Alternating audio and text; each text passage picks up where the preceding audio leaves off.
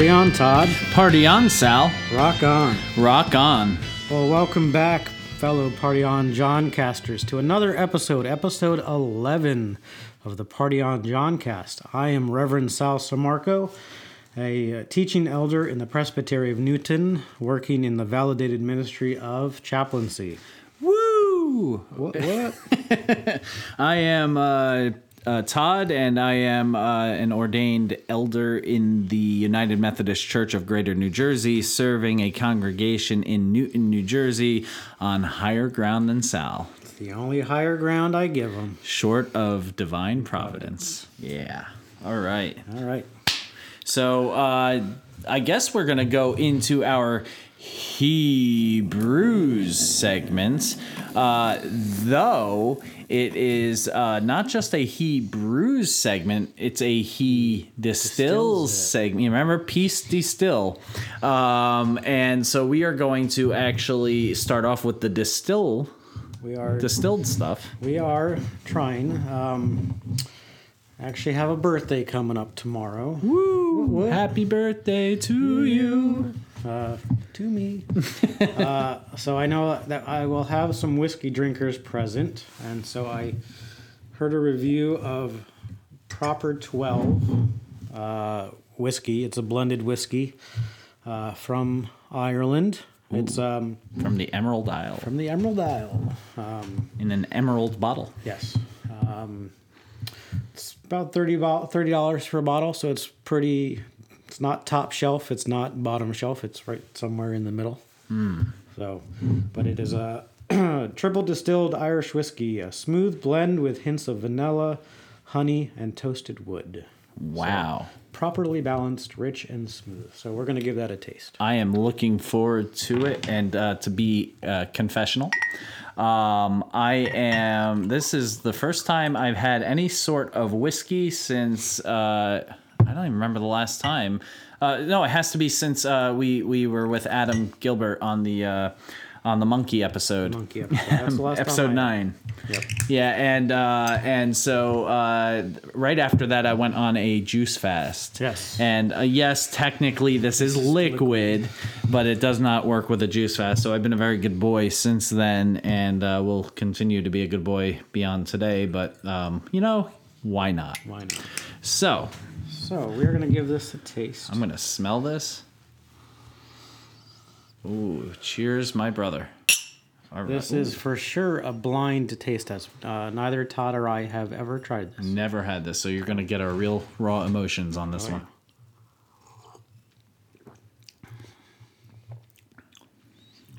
one. It is definitely smooth. It is definitely smooth. Um, ooh.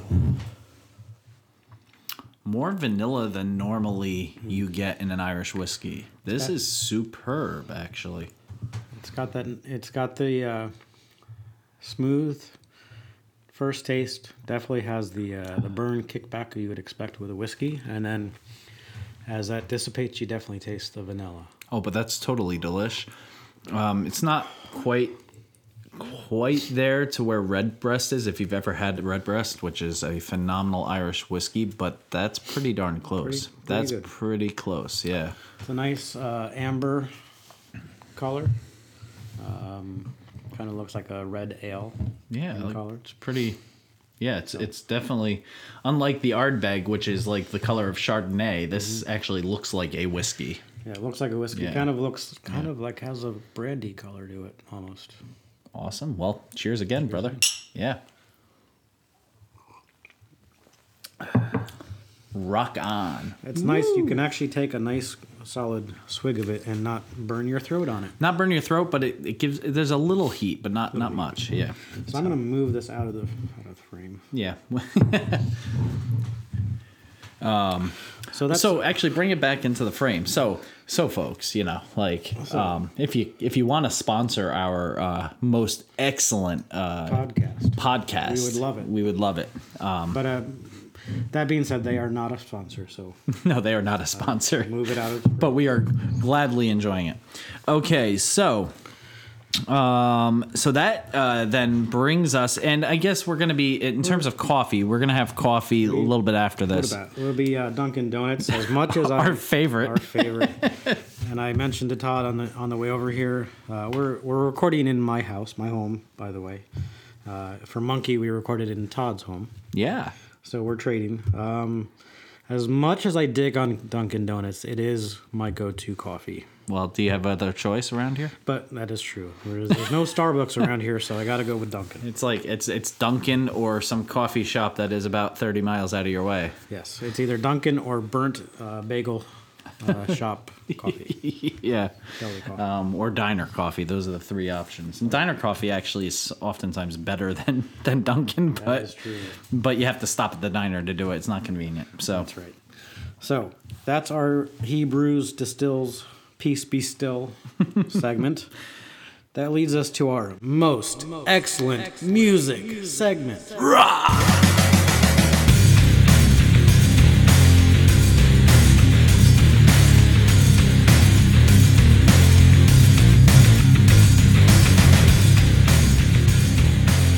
All right. Um, well, I guess I'll start us off. Um, so, the beginning of the month we're recording, and now this this episode will be released uh, on April Fool's Day. April Fools! Yeah. All right. So, um, so that means this is before April Fools that Fools that we're recording this. Um, Whiskey hitting already? I've only had two sips. What am I going to say? Um, so uh, this is being recorded in March, at the very beginning of March, March 1st, as a matter of fact. Uh, two killer albums were simultaneously released. This is not a double album, they were two individual. Two separate. albums, related but separate.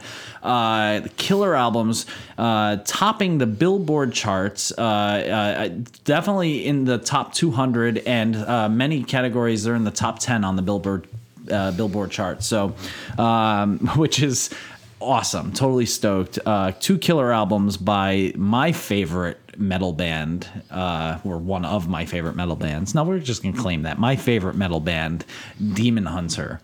Um, and I'm I know I've talked about Demon Hunter before Nonstop. nonstop. Uh, you know, shout out to all those guys. They're awesome. Uh, and so, yeah, so Demon Hunter uh, came out with two albums uh, War and conversely, Peace. And War is a, like, just cutthroat, like, heavy, heavy, like, just brutally heavy album. Uh, and Peace is their more mellow side. You know, not to say that the music isn't heavy. They're, they're, it, it has its heaviness, but it's on a different level. It's lyrically more Yeah. Toned down. Yeah, lyrically and and melodically, they basically said, you know what, we're not going to worry about our melody on the War album. We're just going to scream it out. And there's some melody on there, but but they're just they're they're just going for it on the War album and on the Peace album. It's they're showing their softer side, and um, uh, so two songs, and then I'll I'll give it up to you. Uh, two songs uh, from War, Lesser Gods. Uh, and I'm going to see if they have any sort of video to post on that, maybe a lyric video or something. But Lesser Gods is the last track on the album, unless you have the deluxe album, and then there's something called Gunfight, which we'll do another day. But but uh, Lesser Gods is just an awesome song. It reminds me of Moonspell or some sort of black metal like band uh just just the just the gr- just the, the different levels and dynamics and the screaming. It's just a phenomenal song.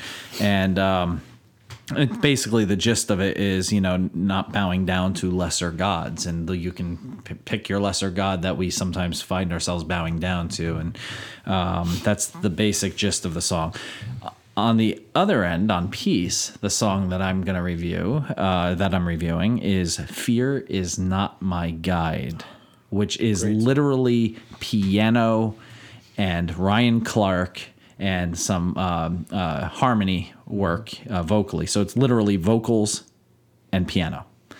And I, I love that song. it is um, it's just an amazing song it is especially in the life of the church uh, especially my denomination, the United Methodist Church, where uh, where fear seems to be our guide right now. Uh, it's Uh, I know this is your your review, Todd, but in that song, there's a line that Ryan Clark sings that when time outruns my soul, uh, I will not hide because fear is not my god. Yes, yes, yes. Uh, just that song will speak to you on so many different levels. And Whatever you're going on, whatever's going on in your life, it's just going to speak to you. It is a phenomenal song. There is a lyric video out for it. I'm going to post that to our episode notes. So there you have it. Demon Hunter, War and Peace. Go out and get both of them if they still have any left, and I doubt it. But if they still have any left, the the, the deluxe collector's edition comes with a, a an 80 page like book that has liner notes and explanations of songs and awesome photographs and it's it- and two extra tracks on each uh, one on each CD. And So, if you're a fan and not a super fan like Todd, and just a fan like myself, you can find it on Apple Music, Spotify, all the streaming services. here, here, Here, here. So, uh, so yeah, Demon Hunter. Um, and if you're a super fan like me, go and go to blessedresistance.com and join uh, their subscription to become a. A fan, you know, like one of those uh, uh, fan club type things. Uh, but th- this, like every um, every day, I think they're they're posting new material. I mean, like you really get some insight into who the band is. They're just rocking. We'll leave it there. So, Sal, what are you uh, reviewing? All right, so I'm going to review. This is a song, um, not metal. It's more alternative, and actually, to describe it, really the way to describe it is it's more like alternative bed with spoken word. Uh, the lead singer really does a lot more poetry and spoken word than he does actually singing. Uh, so this is a song that, um, of all things, I get a lot of material uh, from the social workers at work.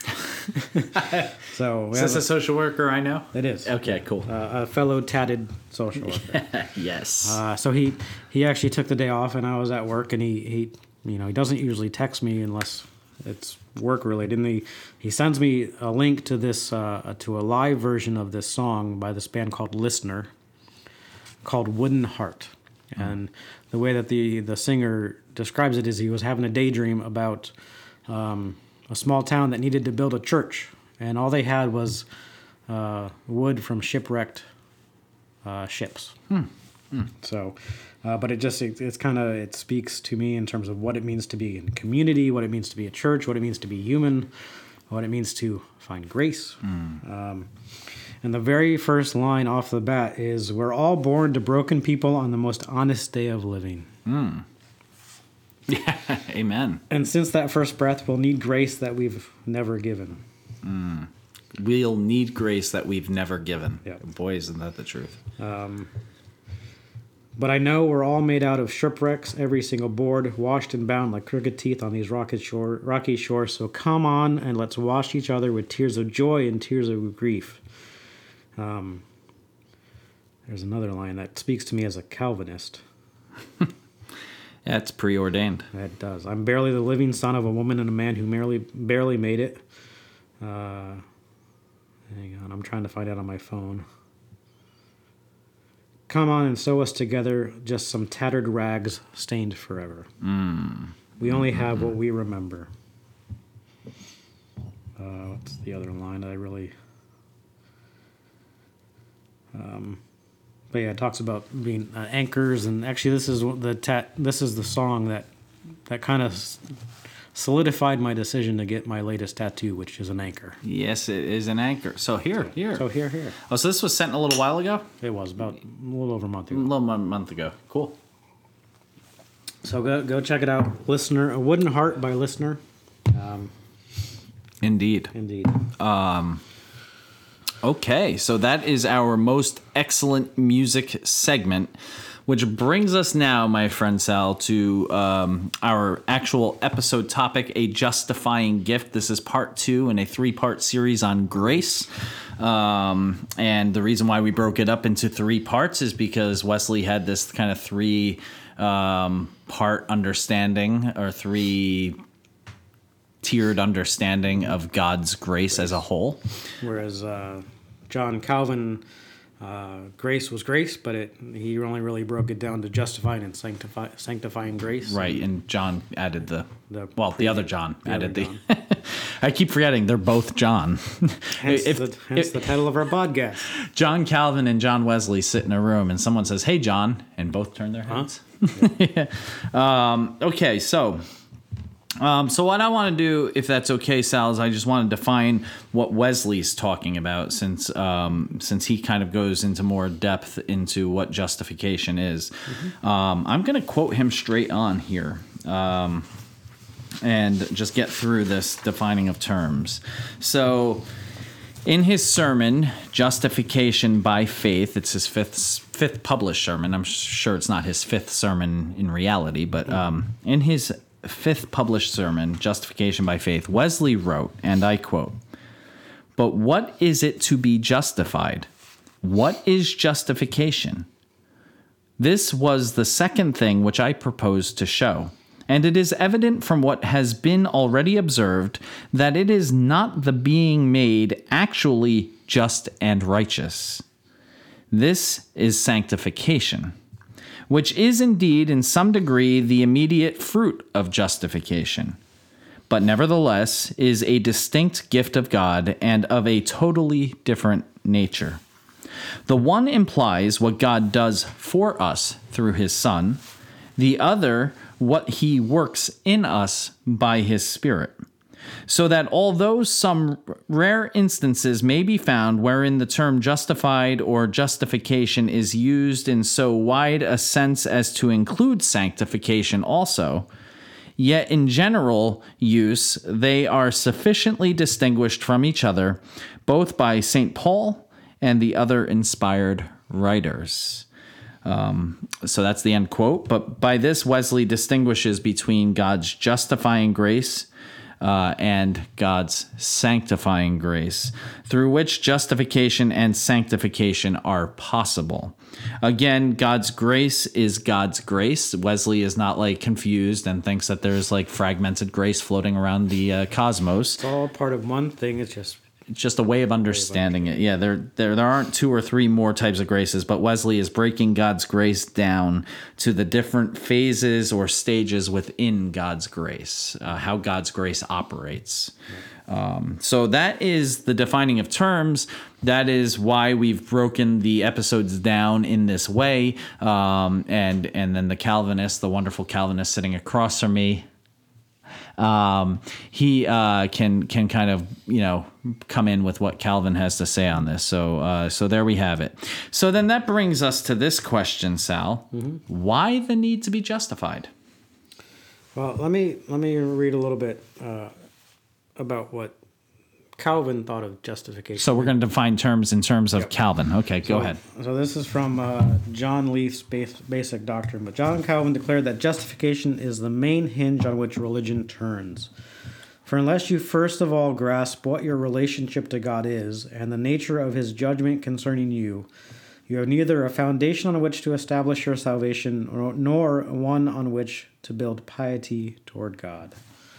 Um, so that's the that's Calvin's understanding of it's the main hinge on what on our faith. That makes sense. yeah. Christian salvation is a twofold experience. It is first of all the experience of God's grace as mercy for the forgiveness of our sins. It is second the experience of God's grace as power, power by which we are transformed. Yeah. Yeah. Awesome. Um, cool. So that is what that is what Calvin is referring to. Um, and who wrote this book here? This is uh, John Leith. John Leith. Okay, and so he's he's explaining kind of what justification is into um, into uh, in terms of uh, Calvin's theology. Calvin goes on to define justification simply as the acceptance with which God receives us into his favor as righteous men.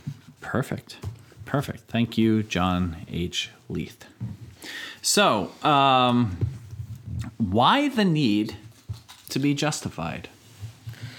Well, because we're totes depraved. Shameless plug to Shameless an, Uh, to another episode. Yeah, The brokenness of humanity. the brokenness of humanity. Yeah. Um, did Calvin have anything to say about that? Uh, let's see. He did actually. Oh, I just lost my page. Calvin did. But I'll be damned if I know where it is. Here we go. Okay. So Calvin put, as Calvin put it, by t- partaking of Him, Jesus Christ, we principally receive a double grace, namely that being reconciled to God through Christ's blamelessness, we may have in heaven instead a judge, instead of a judge, a gracious Father, and secondly, that sanctified by grace, Christ's Spirit, we may cultivate cultivate blamelessness and purity of life. So basically, we need justification because of our sin. Okay. Okay, cool. So, um, I'm going to then uh, explain what Wesley has to say on this. Um, see if there's some common threads here. So, why Christ? Um, uh, and and some may argue like why why do we need Christ? Uh, people people do good all the time. I, have you heard this Sal? Like where it's like oh, what do you need Christ for? People are good without Christ. I can be an atheist and still be good. Atheists are good people. Right, right. Atheists do good things, uh, even if they're not Christian. People can do good uh, and do good all the time, w- with or without Christ. Um, Wesley answered uh, that particular issue. Yes, they do. Uh, but good deeds that are not done as God has willed or commanded them to be done are not truly good in a Christian sense. Um, they're only good in a sense in so much as they are good and profitable for people. Uh, but the people doing such good are still in the state of sin and therefore not good. Um, and the works they do, therefore, are actually not overall good uh, in the Christian understanding because they're still stuck in that state of sin. The, the, so, the logic behind this, and I love Wesley because he goes right into logic, which is exactly where I'm coming from because I'm a philosopher at heart and uh, actually have a degree in it. So, um, the logic behind this is as such no works are so point one is no works and i'm quoting wesley here no works are good which are not done as god hath willed and commanded them to be done. Point two. But not works done before justification uh, excuse me but no works done before justification are done as god hath willed and commanded them to be done so, uh, so the first point is that no works are good which are not done as God hath willed and commanded them to be done, because God is sovereign, God is supreme.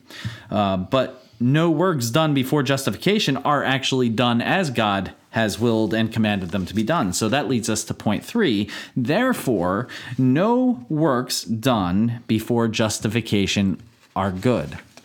Uh, that is logically sound and is a good explanation of why good works apart from God are not all that good. Even if they're good in the moment, they're not eternally good, so to speak.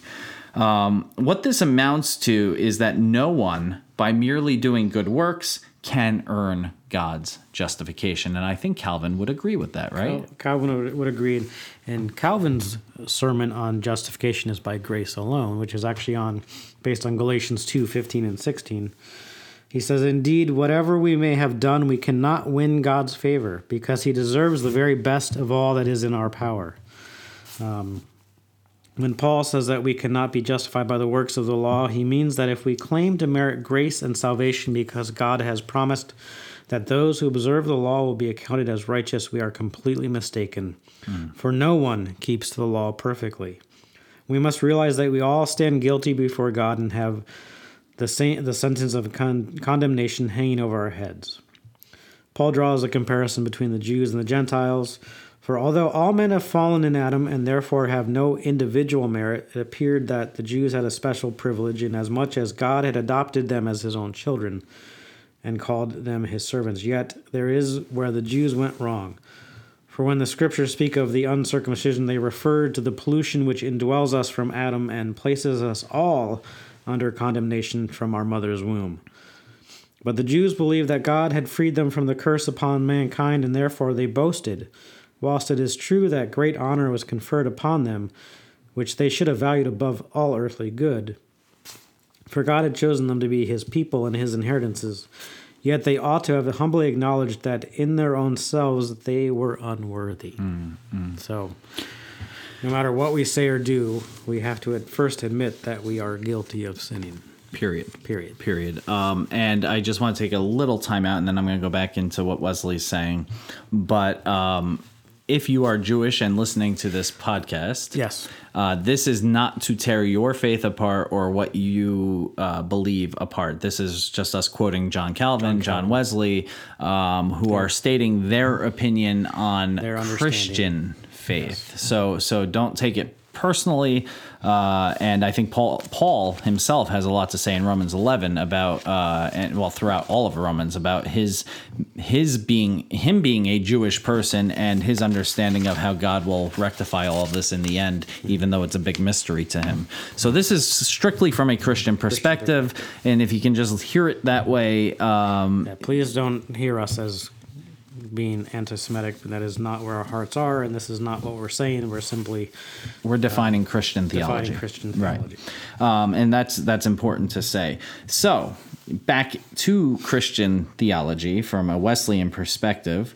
Um, so no one can earn God's justification. Justification comes by faith in Jesus Christ only through the grace of God. That's what Wesley would say, is that it only comes through the grace of God. Uh, that is justifying grace. So justification is what happens as a result of the grace that allows you to be justified. Yes. So justifying grace is the grace that allows you to experience And that- justification. Okay, and that's an important thing. There is how we receive justification is through faith. through faith through faith absolutely we cannot um, earn salvation. We do not deserve it. It is given to those god justifies.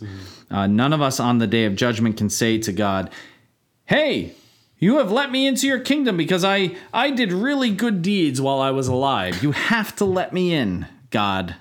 Um, while that may be true, we may have done some really good deeds.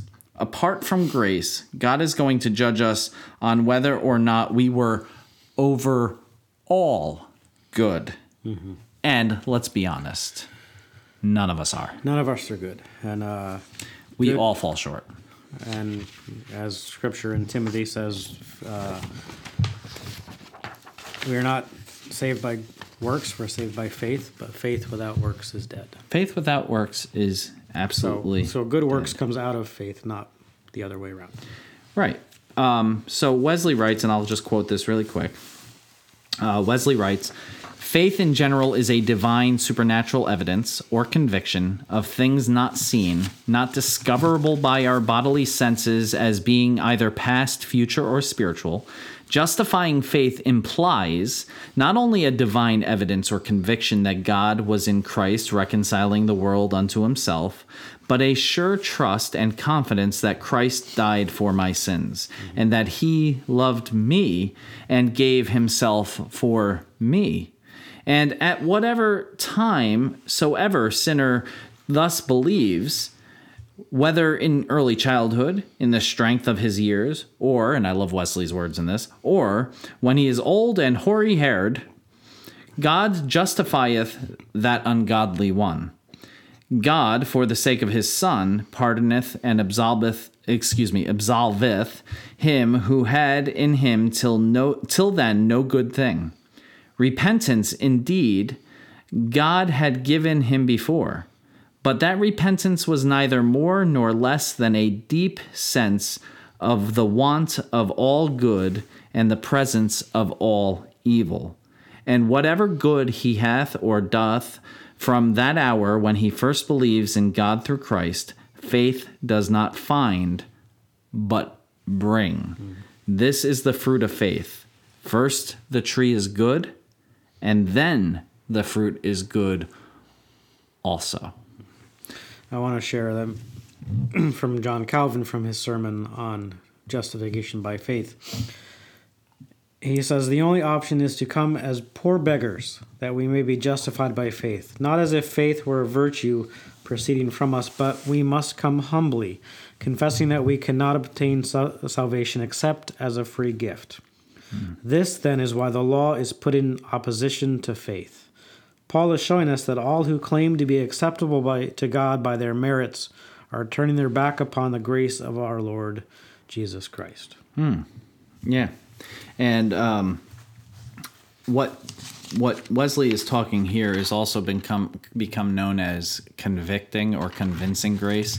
It's and that's the grace. That's kind of like the bridge between uh, prevenient and justifying grace. It's that grace, that part of prevenient grace that says, "Hey."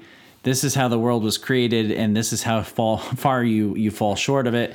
Uh, you might want to look for salvation somewhere, somehow, some way, and that leads you to justification, to And justifying that, that would be more what John Calvin calls effectual, effectual calling. calling, right? Um, the convincing, convicting Convincing, grace, convicting grace. right? Um, great. So, so then, what is required for justification? I think we kind of answered that, but we're gonna go along with this anyway. What is required for justification?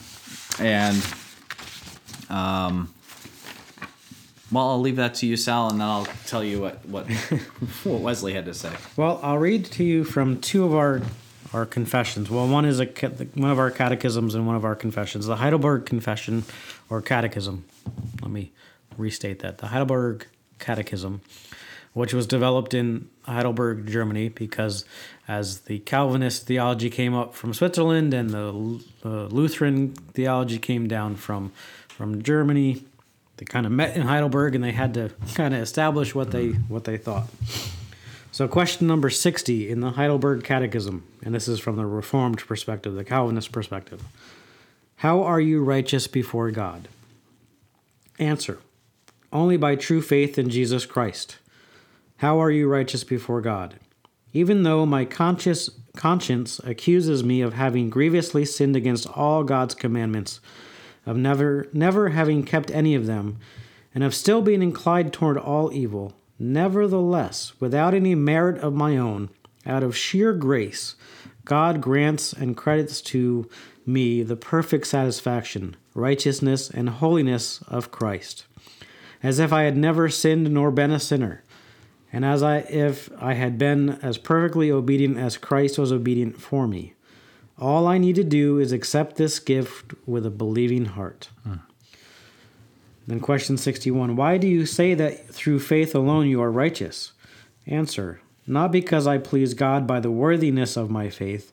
It is because only Christ's satisfaction, righteousness, and holiness make me righteous before God, and because I can accept this righteousness and make it mine in no other way than through faith. Mm.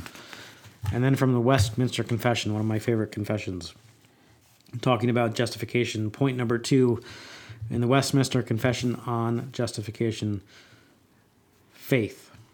Thus having thus receiving and resting on Christ and his righteousness is the alone instrument of my justification.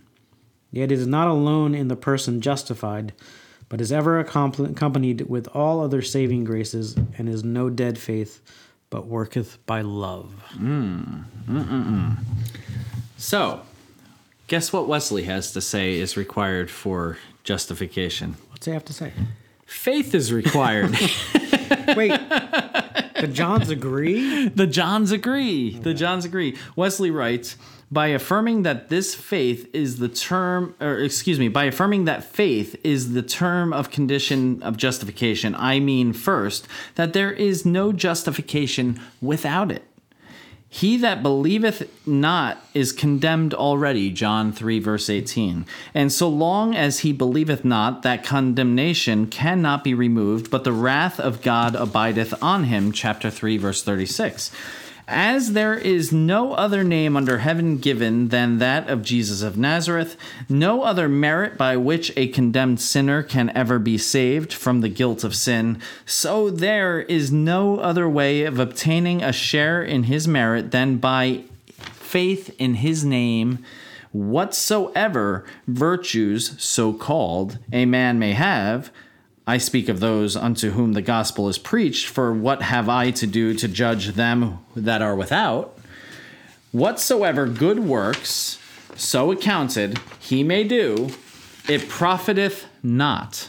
He is still a child of wrath, still under the curse, till he believes in Jesus. I, I like this from Calvin's Institutes, and that that's awesome. I think Calvin and Wesley would totally be like, "All right, high five." They're totally having a whiskey to well, maybe whiskey. not a whiskey, Maybe but they're not. having an ale. They're having a nail. Well, Calvin would have had wine because that was his. Calvin would, and you know what? Actually, Wesley liked his wine too, so they would have had. But they've been toasting a wine together. Very nice. Uh, Calvin writes in the Institutes, uh, book three, chapter three. Um, our righteousness is not in us, but in Christ. We possess it only because we are partakers in Christ.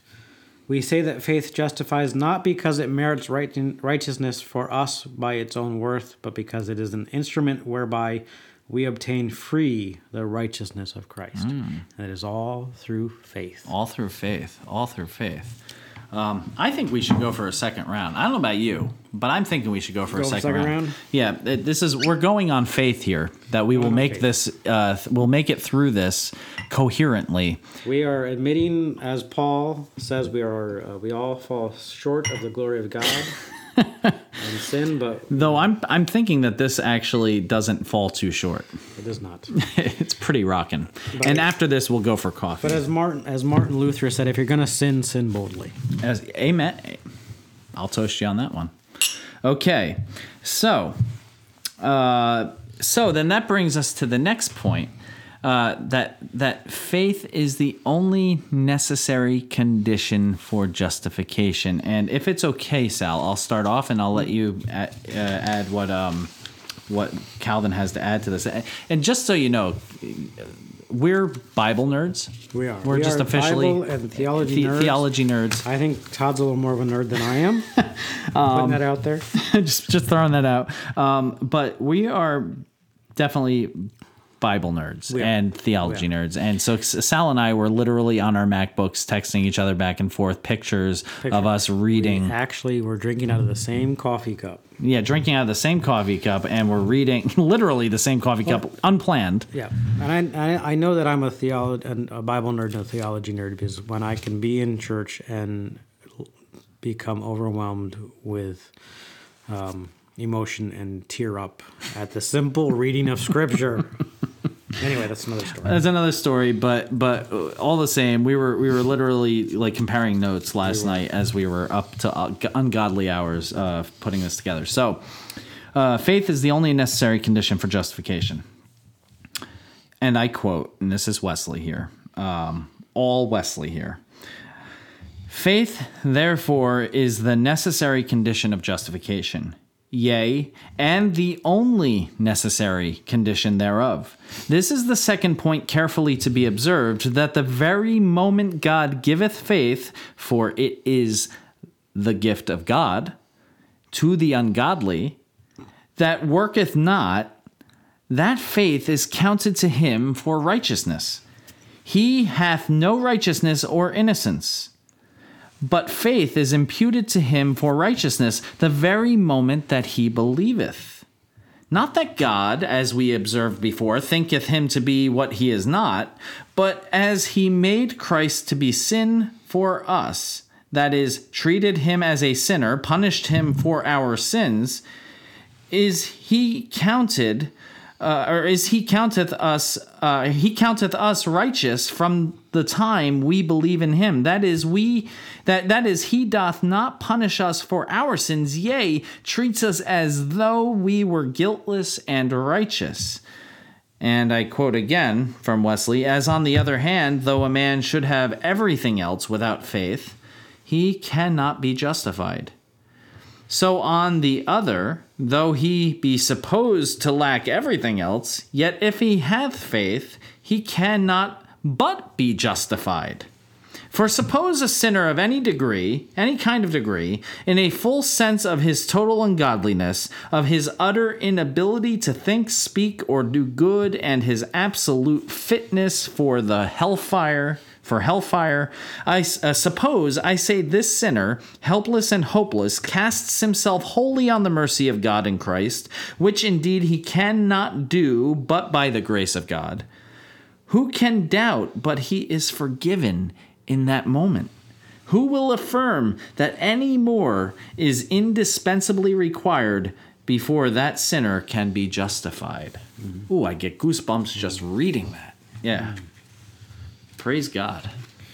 So this is the this is I love this ending of of Calvin's sermon on justifi- justification by grace alone.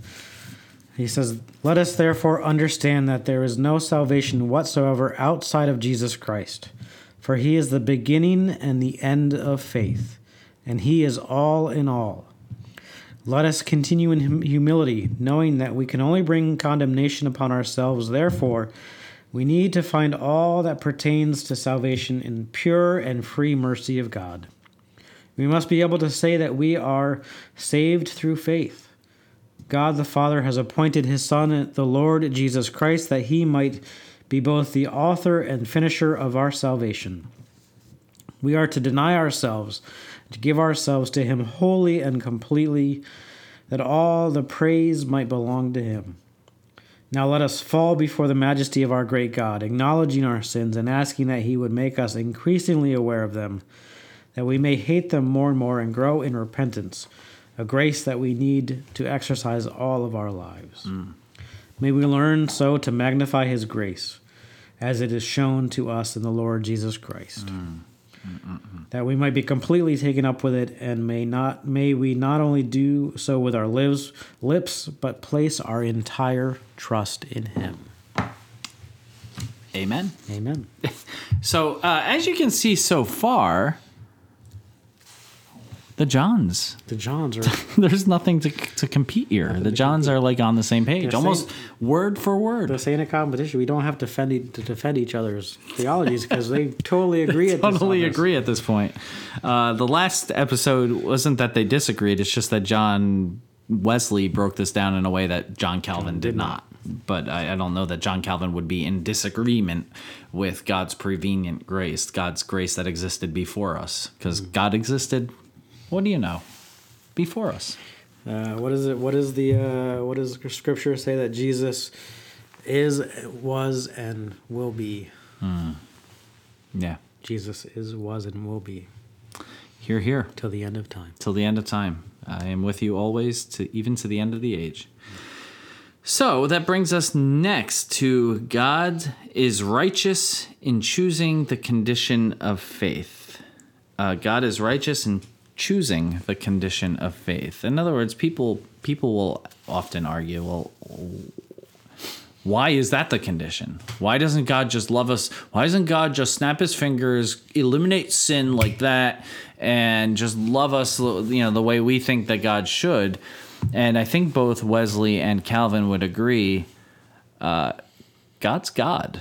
And God is going to do what God does, and God is righteous in what God does because God is the one who sets the bar of righteousness. That's right. God, um, and as Calvin would say in the Institutes, our righteousness is not in us, but in Christ. We only we possess it only because we are partakers of Christ.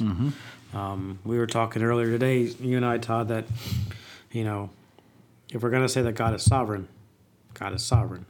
Um, if we go too far, too far Wesleyan or too far Calvinist, we said we tend to limit God's the sovereignty. sovereignty of God. That's right. So, so we understand differently the sovereignty of God, but to to take a hard and fast line of no, it's this way or that way, limits God's sovereignty, and that's from a Calvinist, Listen up, John Piper. Ah, John Piper. You limit God's sovereignty.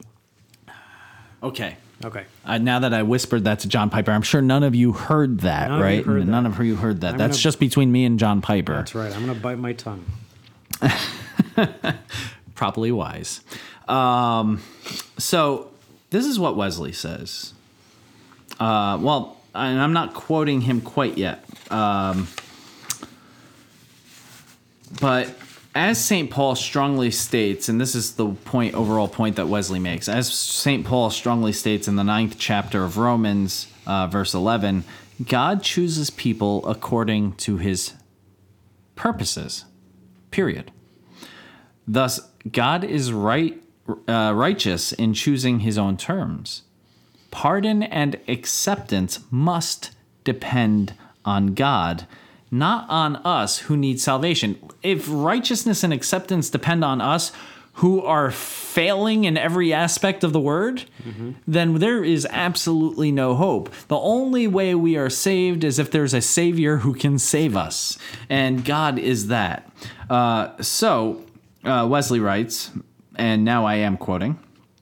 So then, it is not of him that willeth, nor of him that runneth, to choose the condition on which he shall find acceptance, but of God that showeth mercy, that accepteth none at all, but of his own free love, his unmerited goodness. Therefore, he hath mercy on whom he will have mercy, on those who believe on the Son of his love, and whom he will, that is, those who believe not, he hardeneth, leaves at last to the hardness of their hearts. Now, John Wesley is drawing here on Romans chapter 9, verse 11, uh, ch- uh, verses 14 through 16, and verse 18. Now, before uh, my friend, my Calvinist brother here, jumps in and says, Up, oh, but see, See, predestination. Right. God will judge you. God judges. that's right. That's right. Uh, while Calvinists would interpret that to mean that God saves some and chooses to damn others, double predestination. Um, Wesley sees this verse to mean that God leaves them at last to the hardness of their hearts, which is why why Wesley inserts that. That's the interpretation of what Paul is saying. So Paul says, um, um, "He hardeneth their hearts," but but Wesley interprets that to mean leaves at last to the hardness of their hearts.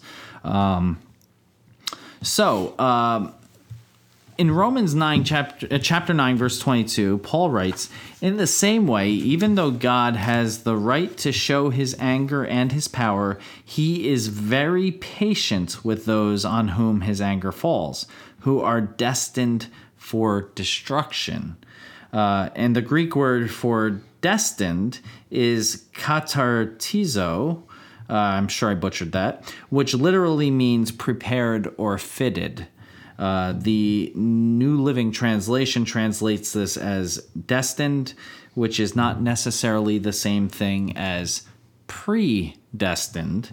Uh, in, in other words, my hardness of heart will destine me towards separation from God. That's not necessarily God doing that if I'm the one hardening my heart. Uh, so it, it could mean predestined, but it doesn't have to mean predestined. Destined just means the path we're on. If we're we stay on this path, we're destined to hit that destination. Right.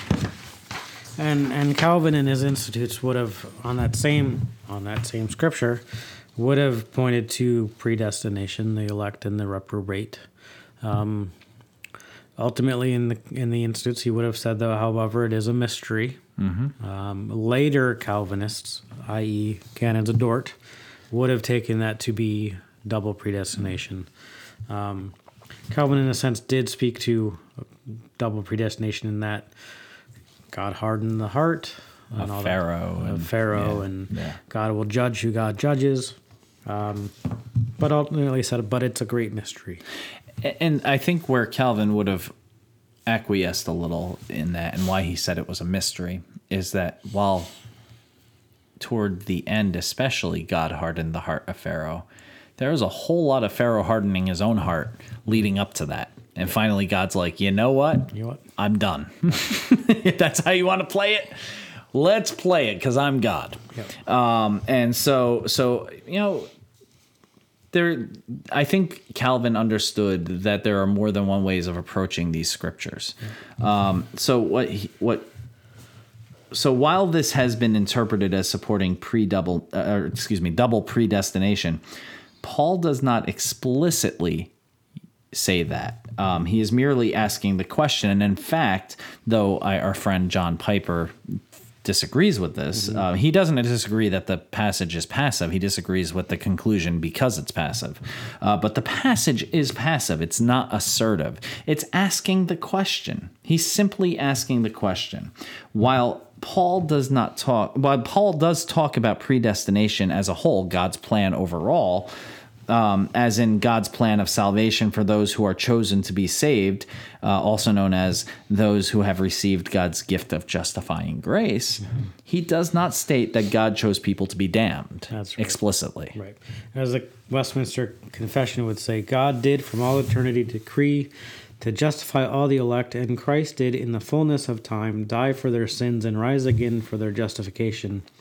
Nevertheless, they are not justified until the Holy Spirit doth in due time apply Christ unto them. So, Calvin and, and at least the Westminster Calvinists would have say gives gives the Holy Spirit some freedom there to give some give some leeway. You know, like this isn't just um oh and Siri's talking to me. Forgive me about that, folks.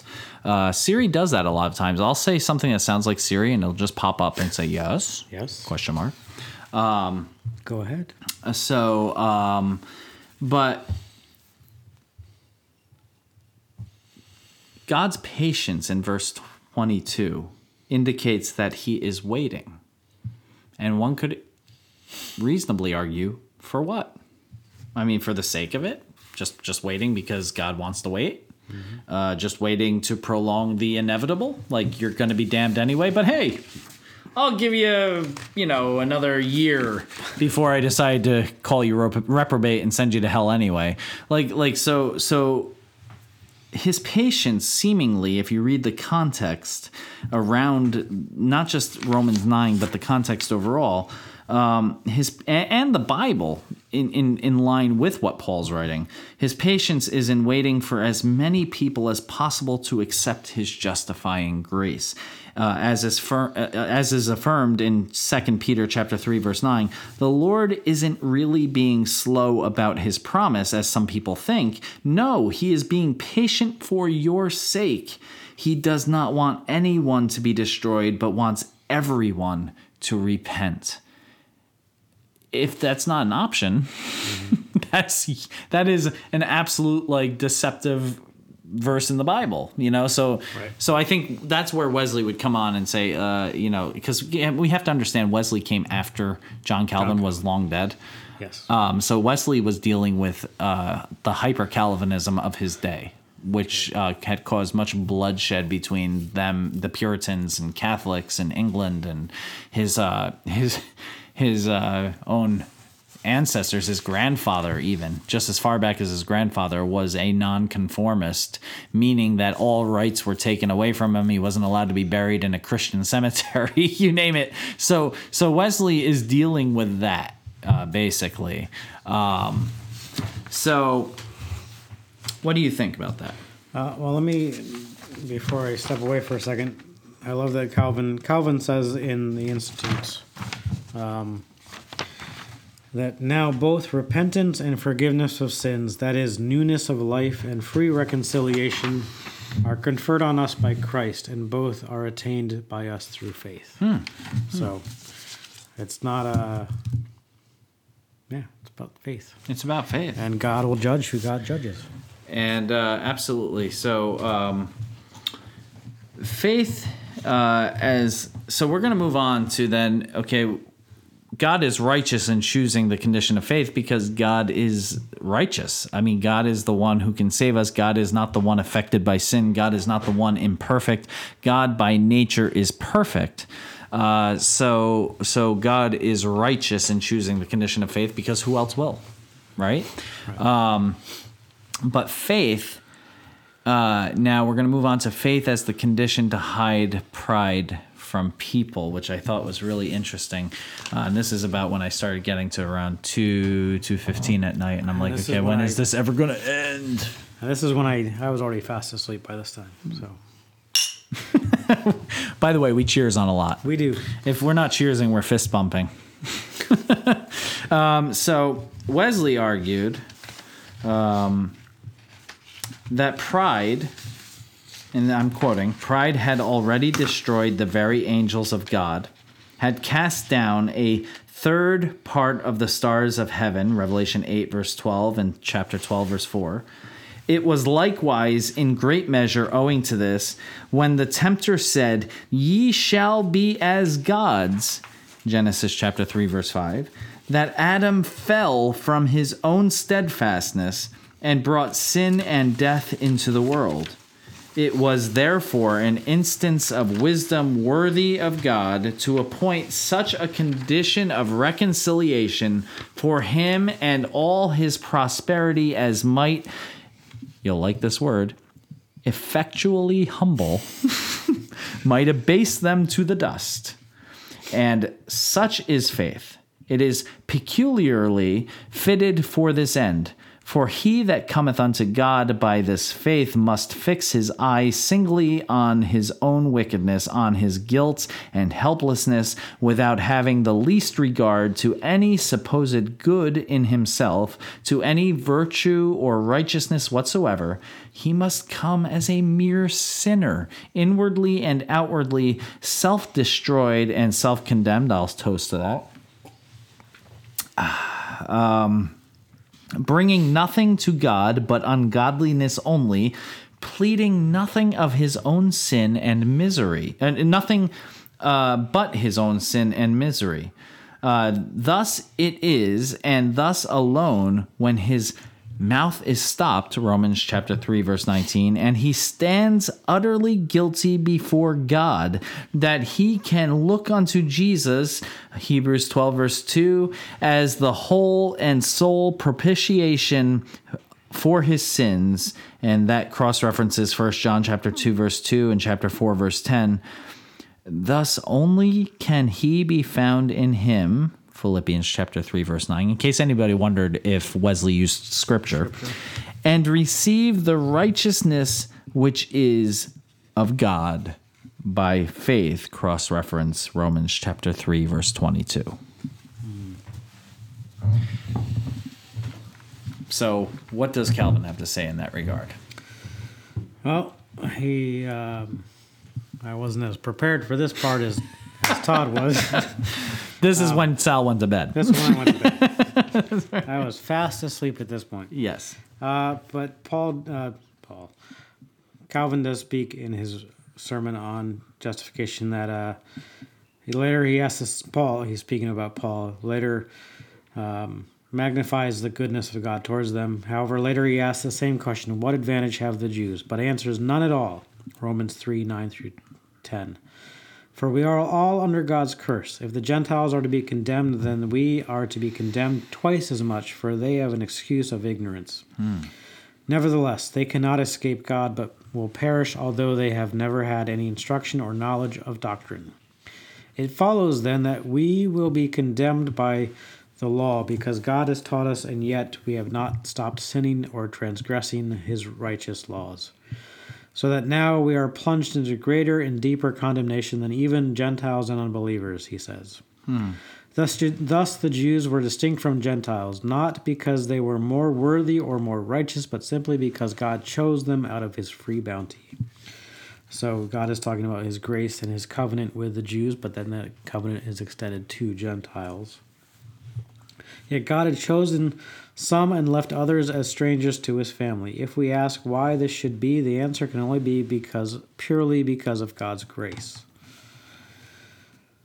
Paul is constructing here, he says, knowing that a man is not justified by the works of the law, but by faith of Jesus Christ. In saying this, Paul demonstrates that whatever grace they had received from God, they were not at liberty to trust in man or in themselves hmm. as if they deserved this from God. No, rather they had to seek refuge in his free bounty, recognizing that salvation is in Jesus Christ alone, whom who came to rescue from perdition those who were already lost. Hmm, Paul says that the Jews who had been converted to Christianity knew that they could not be justified by the works of the law, but only by faith in the Lord Jesus Christ. And he makes a comparison between the two in order to show that we cannot be justified by grace unless we actually renounce all personal merit. Oh wow! Oh wow! Um, yeah. So there you have it. Uh, faith as the condition to hide pride from people. As you can tell, folks, Wesley and Calvin We're pretty much on the same were page. pretty much on the same page. Uh, yes, Calvin went down a road that maybe Wesley was uncomfortable going down in terms of predestination. But even Wes, even Calvin would admit that this is all a mystery, and I don't know that he would bank his immortal soul on it. Uh, the essentials, which we've outlined in terms of needing justification, all that, they, both of them would bank their immortal souls on that. But on predestination, double predestination, I think it was later generations that banked their souls on such things, and that is what really Wesley was pushing against, uh, not as much as he was Calvin himself and his the- theology. Um, I think that's safe to say, right? That, that safe to say. you know, like there are certain things that I'm sure Calvin and Wes and Wesley disagreed on, but when it came down to the essential components of what it means to be Christian, what it means to be saved, what it means to be justified in Christ, uh, you've heard it. Um, pretty, pretty on the same page. By the way, this is going to become our new tagline, uh, and I need to find the exact years. Uh, but this is this is a dialogue that is over 200 years in the making. It is. Um, this is a we Todd and I truly are the fulfillment of Wesley and George Whitefield's relationship. Yeah, and there we go. Woo! Yes. Um, and that really was. I mean, if you look at the history of the our theologies, Calvin was 15, the 1550s or so. John Wesley, George Whitefield. George Whitefield, George John Wesley were 1740s, 1750s. Yeah, in their prime. I in their mean, prime, like up until the Revolution, Revolutionary War. Yeah, but Wesley died, I think, in 1790 something. 1790. Um, by then, he was. Uh, And so in 2019, here you have Reverend Sal and Reverend Todd, the fulfillment of Wesley and Whitefield's dream. using the technology of our day to do it, which um, Wesley would totally be down with, and would. so would Whitefield, would Uh, being the theatrical guy that Whitefield was. yeah. And by the way, Hey. I have seen Whitefield's thumb. No And I- joke. and I have handled Wesley's chalice. Ooh, yes, you have. Uh, yeah, I have. I've literally seen Whit- Whitefield's thumb, which is uh, in the archive at um, uh, Drew University, um, the United Methodist Archive for the entire denomination. This, Calvinist has to go break it out of there. bring it up to bring it down to Philly for the. What Wesley and and and uh, George Whitefield were were true friends. They they did uh, have a falling out in the middle did. of their uh, lives, but then they reconciled. reconciled and- Yep. Yep. Uh, I always like to tease Todd that had it not been for George Whitefield, the Calvinist, Wesley would not have really found his knack for circuit riding and preaching in fields and That is right. Whitefield is the one that pushed him and his mother, who said, "Hey, why not give it a try?" Um, who pushed him out of the pulpit in the sanctuary of a an Anglican church into the open fields, uh, where he is known to have stood on his father's grave and preached the good news to those who would listen because he wasn't allowed in the church. And when told, Why are you going into other people's parishes and preaching? Wesley's response was, The world is my parish. So there you have it, folks. Um, so, what we're going to do actually is I'm sure our coffee is ready. I think we should take our Irish whiskey and dump it into our coffee and have an Irish coffee. Irish coffee. How's that sound? we can do that. That's pretty rocking, right? That's pretty rocking. So I'm gonna, if you see me, if you're, you'll hear me step away from the microphone. It's to check the coffee. yeah. And well, well, do you want to you want to finish up, wrap up our final? I'll, uh, I'll wrap up the final words. I'll start off with me, um, and then uh, we'll go to anything that Sal may have to say. We wrote it uh, the opposite of that, but Sal is hosting and brewing. So um, I just want to uh, to say that um, ultimately. Uh, this is it's important stuff. You know we, we're not sitting here blowing smoke for the heck of it. Like we really want to convey christian theology. And that's why to our jewish friends uh, to our jewish brothers and sisters it's it's important for us to say that this is we're just reading the historic uh, language that was written by john calvin uh, and and john wesley. Um, john calvin was a little more bombastic than wesley and had more to say about more people than wesley did. Uh, he, he was he was in particular not so fond of the uh, the papists uh, aka the Roman Catholic Church. He had far more harsh things to say about them than anybody else, I think. down with the papists. What's that? Down with the papists. Down with the papists. Uh, Wesley, he toned down that language quite a bit. I mean, he, he sometimes would disagree with Catholic theology. He came Um, from far much Anglo, far more Anglo-Catholic. more Anglo-Catholic tradition. So Wesley, you're going to find less offensive, I'm sure. But to our bro- brothers and sisters of other faiths, this is not to knock what you believe, but this is just an inquiry into what it means to be Christian. to be Christians. So uh, in that context, it really is non-offensive if you don't believe it. Uh, though I, I hope you do. I hope you find truth in this because as Christians, and I, I- I'll speak for myself, but I'm sure Sal is right along with this.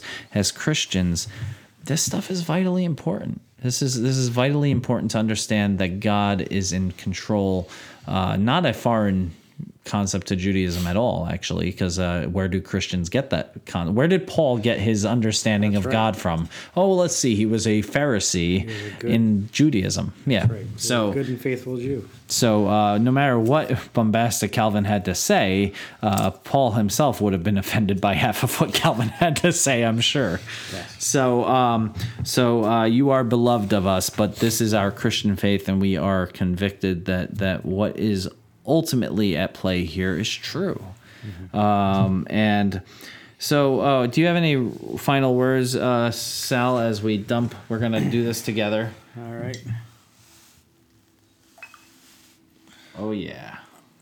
Um, Cheers. Cheers. Contradiction.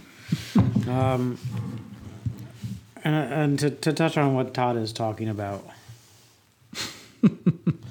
um, I did my chaplaincy training under the supervision of um, of a, a rabbi who taught me a very valuable lesson in this. And so we want you to know that this is our, our Christian conviction, but that does not stop us from serving all people. That's right. Um, that God would want no- nothing less of us. This Jewish rabbi taught me a very Presbyterian concept that Jesus is the Lord of your conscience. If you feel that you are not serving Jesus, don't do it. Amen. Yeah. And Calvin would say that true wisdom is is knowledge of God and knowledge of self. Um, so we want you to come to a fuller, deeper knowledge of God. Whether you lean more Wesleyan or more Calvinist, we want you to come to deeper knowledge of God and come to deeper knowledge of yourself as one who is, as Brennan Manning would say, who is deeply unworthy of the grace of God, and yet your identity is in Christ. Amen. Amen. And uh, ironically, uh, this this Wesleyan, this uh, crazy stay up to three thirty in the morning Wesleyan, Methodist, methodically. Uh, am I a Methodist or am I a. Methodist? You should see, you should see his note. I have a mishmash of books and papers, and he's got a whole outline. In fact, we're going to talk even with about a that. cover, even with a cover page. with a cover hey folks uh with a cover page and all so um so yeah i grew up presbyterian um and uh So he- sal knows the church i grew up in So I do. I was just asked to preach there, and I couldn't. Uh, and so he did do it decently in order. So that's, Uh, yes. Um, my call was heard in the Presbyterian Church. I my the pastor of that Presbyterian church gave me his entire library of commentary, which I still have and use to this day. I was talking to Sal about that actually. Ironically, in that very Presbyterian commentary, there was this discussion on predestination versus double predestination, and that commentary came down on saying. And predom- double predestination is not necessarily explicit. Yeah, but we'll just put it there. Anyway, um, so I want to, as a Methodist, as a Wesleyan, get to. By the way, Wesley uh, really started the what we would call today the evangelical movement. movement. Wesley was an evangelical through and through, not in the hey, I support people who contradict our faith uh, movement, uh, but but evangelical in the truest sense of the word. And so this is what Wesley has to say to you. And I'm going to read this to you, whoever you are. And I think Calvin would. To, to you, Sal. Now, this is going to be read to you, whoever you are. And I, I think Calvin would agree with this. So here's what Wesley has to say to you to conclude. You ungodly one, who hears or reads these words, You vile, helpless, miserable sinner, I charge you before God, the judge of all. Go straight to him with all your ungodliness. Take heed you do not destroy your own soul by pleading your righteousness more or less. Go as altogether ungodly, guilty, lost, destroyed, deserving, and dropping into hell. And you shall then find favor in his sight, and know that he justifies the ungodly. As such, you shall be brought to the blood of sprinkling as an undone, helpless, damned sinner. Thus, look to Jesus. Look to Jesus. There is the Lamb of God who takes away your sins. Plead no works, not righteousness of your own, no humility, contrition, sincerity, by no means. That were to deny in very deed the Lord who bought you. No, plead singly the blood of the covenant the ransom paid for your proud, stubborn, sinful soul.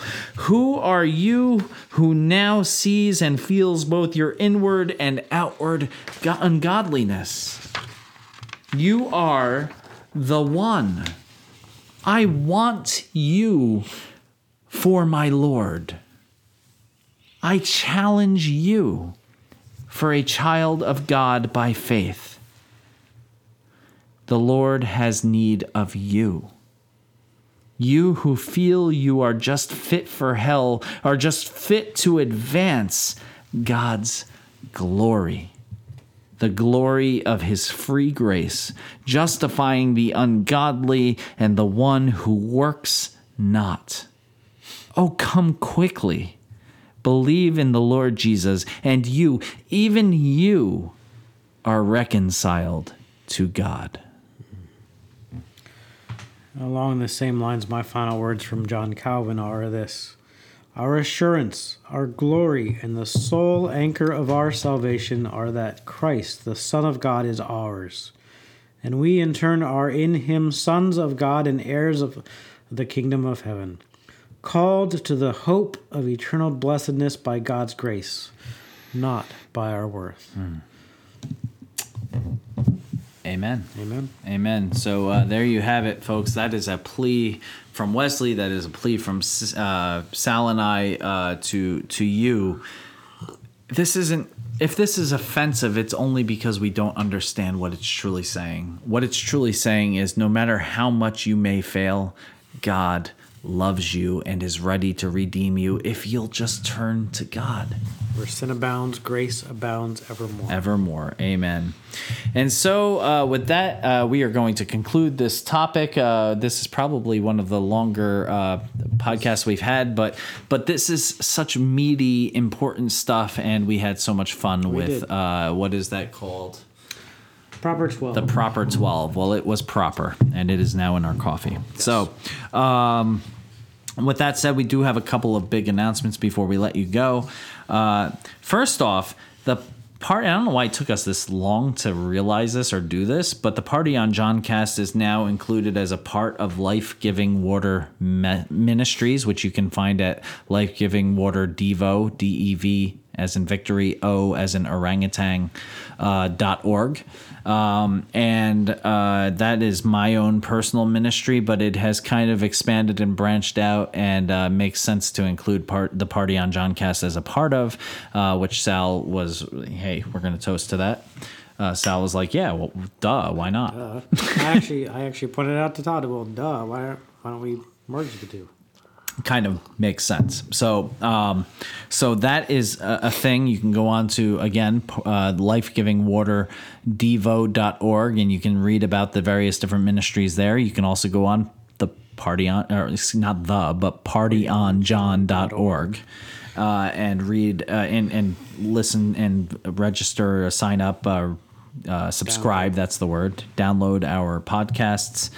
Um, and then we've got some other uh, possible uh, big news, but we're going to start with Bill and Ted. Sal, explain Uh, if you haven't seen the announcement, uh, most excellent announcement, uh, summer of 2020, we shall have Bill and Ted's Bill and Ted 3.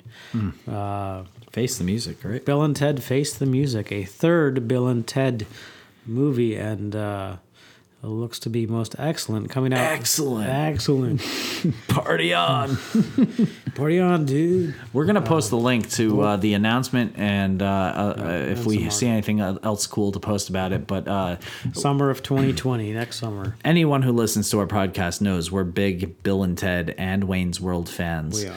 Uh, we're big metalheads, rock lovers, music Really the- connoisseurs all together. the uh, most excellent music segment. I mean, this is all of our because of our how we modeled this podcast is because of our love of Bill and Ted and Wayne's World. So this is literally most excellent, most, Most excellent. righteous uh, news that there is going to be a third Bill and Ted movie called Bill and Ted Face the Music. So this, guys, this is a shout out to you, Keanu, uh, Alex. Uh, you guys are awesome. We're excited. Uh, so glad. Uh, by the way, John Wick Three is coming out to plug another Keanu movie. Uh, I love the John Wick series. Uh, so uh, just lots of good news there. And also, we have a Patreon, account. site. Not nothing on it yet. Yes, more to come on that Patreon, and um, so we're we're working out some details on these great Party on John Cast coffee mugs, um, having some bonus content in terms of. Uh, video content of our podcast What's important to say here is when you heard pauses, it's because we were turning and looking at the camera, Camera. Uh, that is recording us um, as we record this episode. Uh, let's put it this way, folks. All these ministries, Life Giving Water Devo, Life Giving Water Messages, the Party on John Cast, they're all self funded. Self-funded. Um, we. We pastors get and clergy get paid so much, don't we, Sal? man, We're just at the top of the list. I went in, in it for the money didn't you Uh, of course, yes, of course. Jesus said, "Follow me, and I'll make you rich." oh, right. excuse me, that was That Joel was Joel Osteen. Osteen. So, So yeah, so this uh, partyonjohncast.org is is completely a self-funded venture that is that is not funded by my ministry or Todd's church. Uh, Life Giving Devos that is done purely on Todd's dime. Partyonjohncast.org is funded on my dime. Life giving water message on my dime. So, this is this is funded by us simply because we want to get this stuff out to you, the listener. And so Patreon would allow us then to interact with you, and if you feel so so convicted and so called to Effectually called. effectually called to donate and to support our ministry, um, we can then interact with you that way, and you know, send you a mug or a T-shirt or a car magnet or you know whatever we decide to do in terms of. Uh, to, to be clear, we're not a officially a nonprofit organization, and to become one would be ridiculously complicated. And honestly, we're we're doing this for our love of ministry. We're doing this for the sake of getting the good news out to you.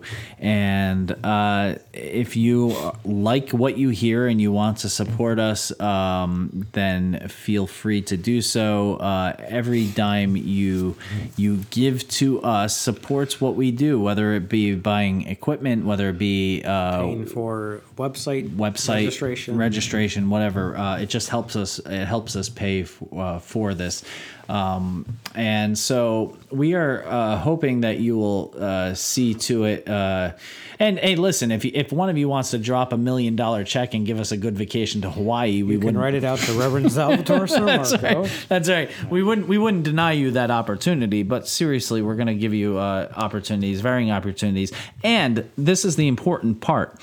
What we are doing is still free. Free. So the the podcast and the other stuff is it, the podcast is still the, they're still going to be free. The devotions are still free. This is if you have it in you to give and would like to give and you like what you hear and you want to support us.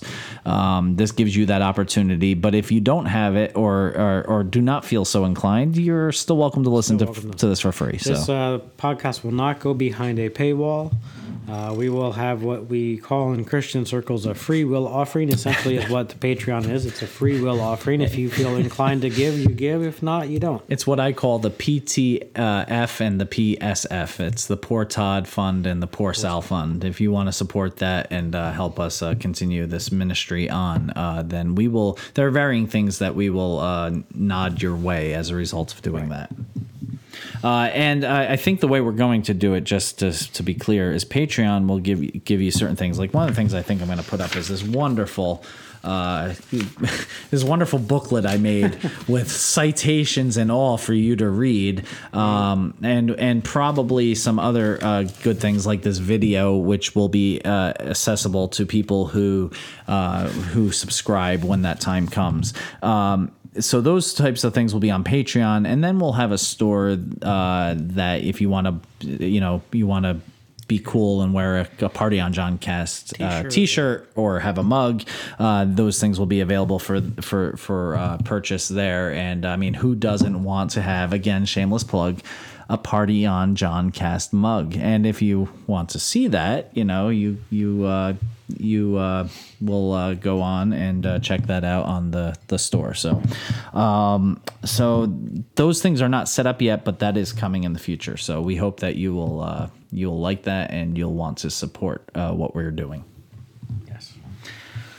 I think that closes us out, Sal. I think that wraps it up. So I think uh, with that said, we're going to say party on, Party on, rock on, Rock on and- be excellent to each other. and don't be a jerk. Amen. Amen. Peace.